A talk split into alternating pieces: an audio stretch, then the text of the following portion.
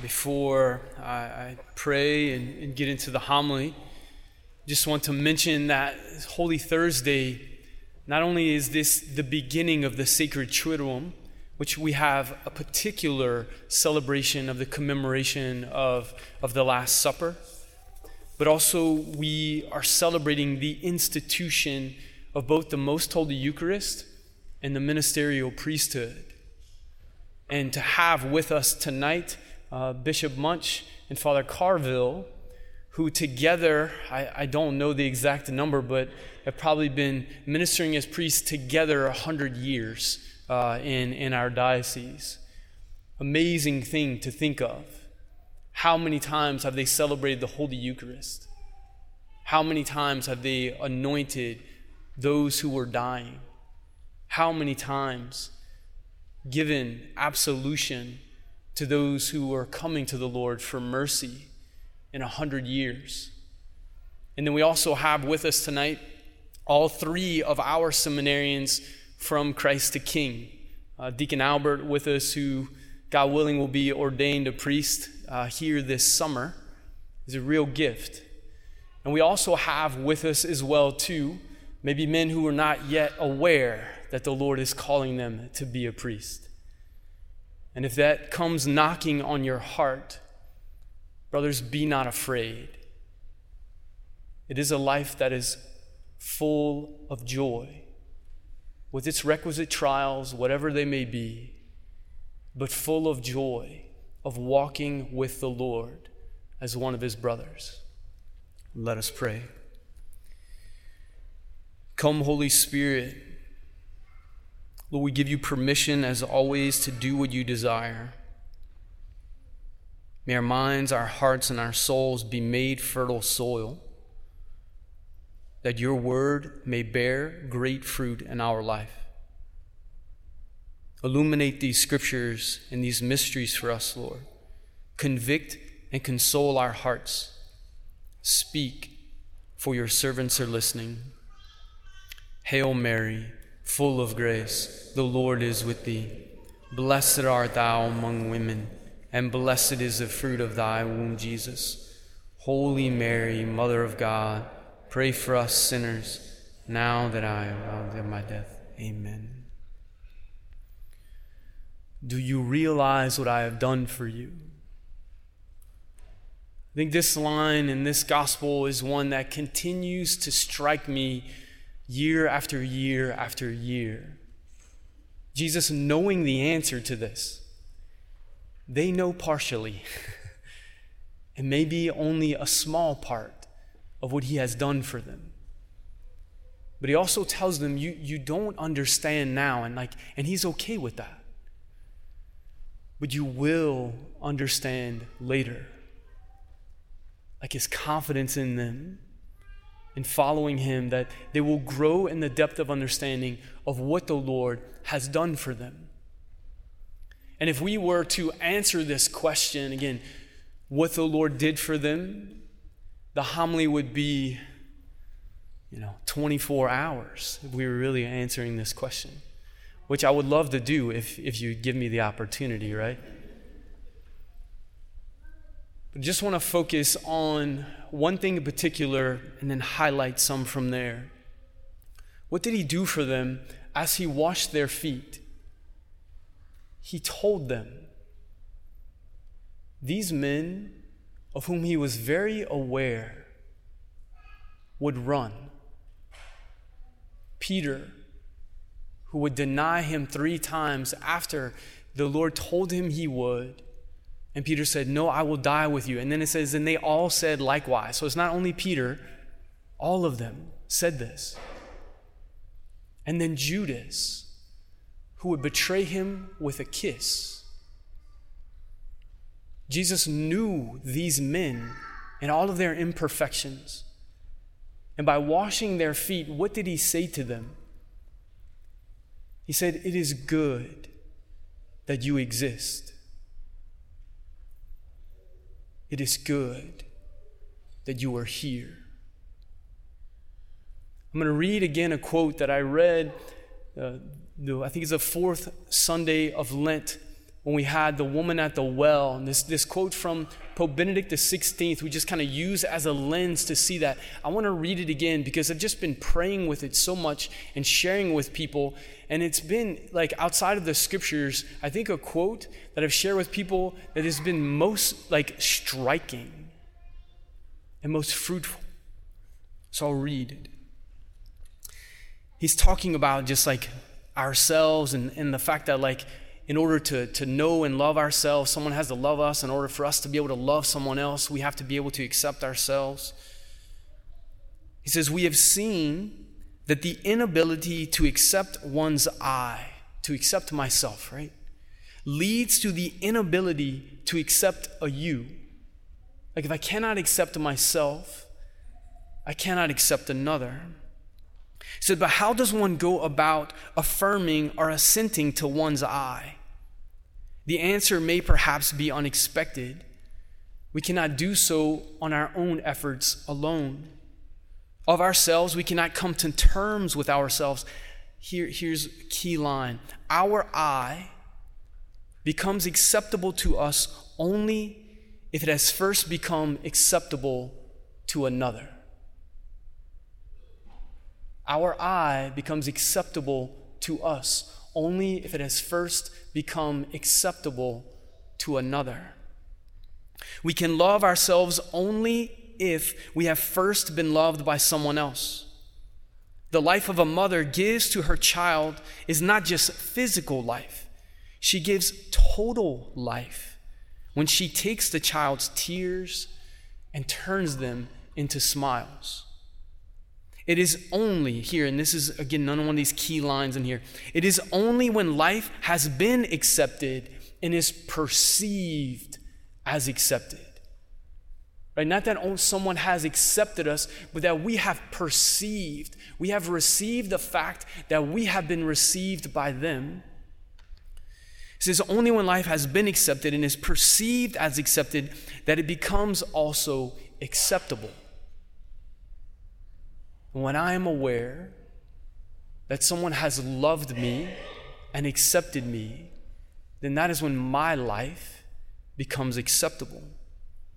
It says, Man is that strange creature that needs not just physical birth, but also appreciation if he is to subsist.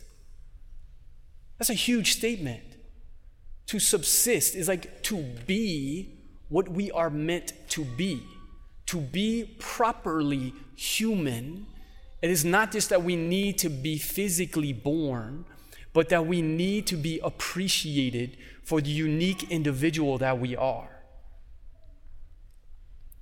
It says this if an individual is to accept himself, someone, someone must say to him, It is good that you exist. It is good that you exist. And it must say it not with words, but the act of the entire being that we call love. It must say it to us, not just with words, but the act of their entire being, of which we call love.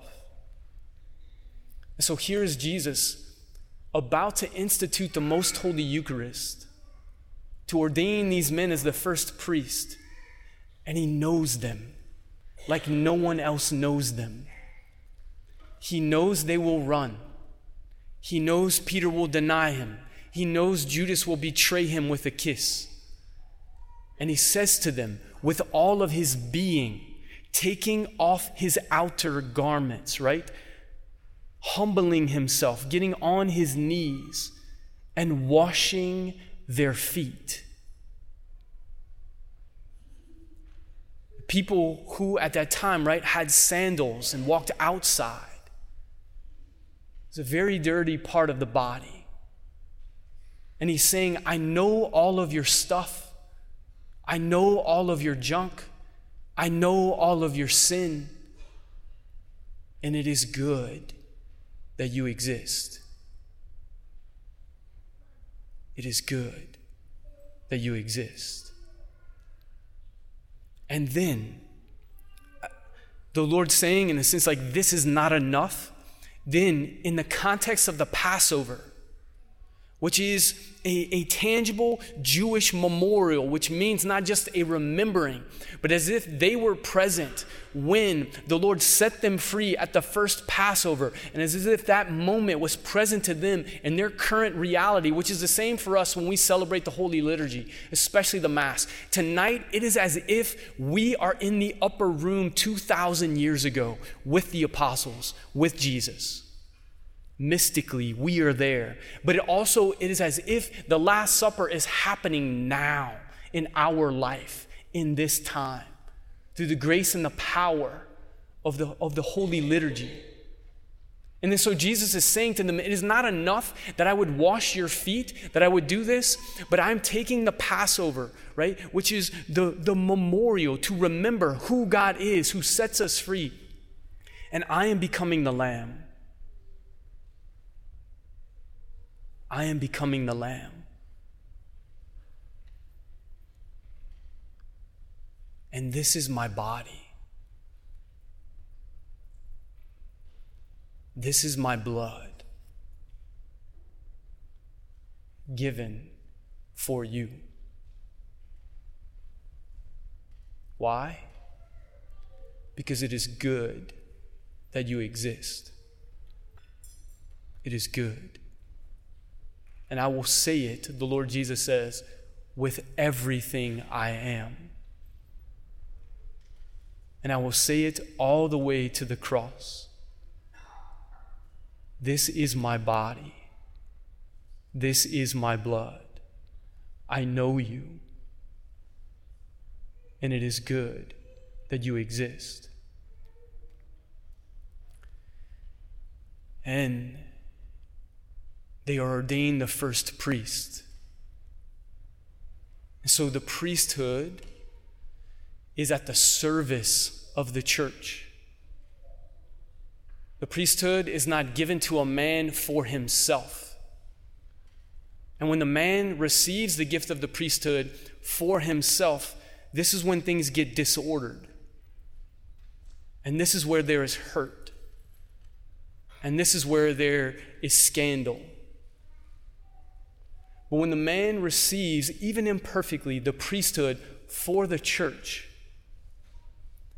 then this is when he, in his priesthood, in his imperfection, the Hebrew, the letter to the Hebrews tells us the, the priest is a man who himself is beset by sin, a sinner among sinners.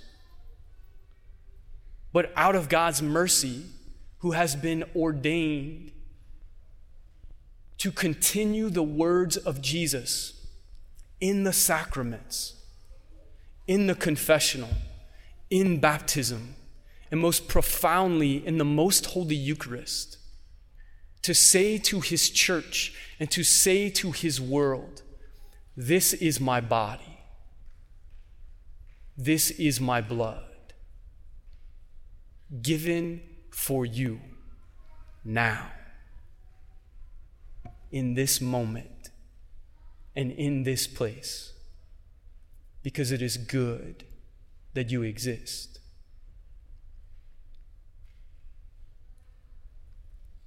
Brothers and sisters, pray for your priest. I am aware, not completely aware, of my sin and my imperfections. And I think the Lord Jesus maybe told me I didn't have enough penance this Lent because I've recently had a number of people continue to remind me of these things about myself. But the Lord has been very merciful to me as well. But pray for us because we are sinners among sinners in need of His mercy. But tonight, as we are celebrating this and as we're going to watch those who get their feet washed, and we're going to have the most holy Eucharist again celebrated for us, which we will receive as we come to receive the most holy Eucharist. Again, just wherever we are and whatever is going on in our mind and heart, the Lord knows of your imperfect faith and your imperfect hope and your imperfect love. He is aware and He chooses you again He is aware and He chooses you again.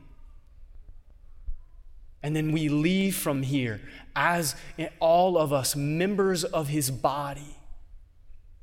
As we have received the most holy Eucharist as members of his body, he told them, What you have seen me do for you, go and do for others. So, all of us, temples of the Holy Spirit,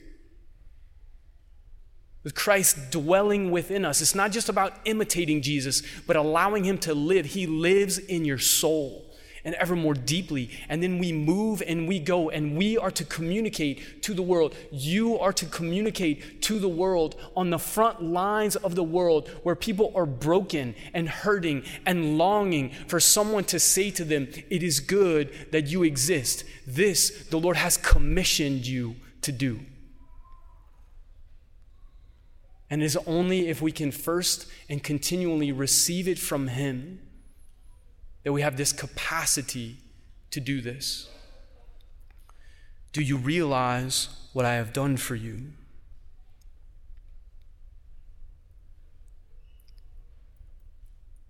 Our I becomes acceptable to us only if it has first become acceptable to another.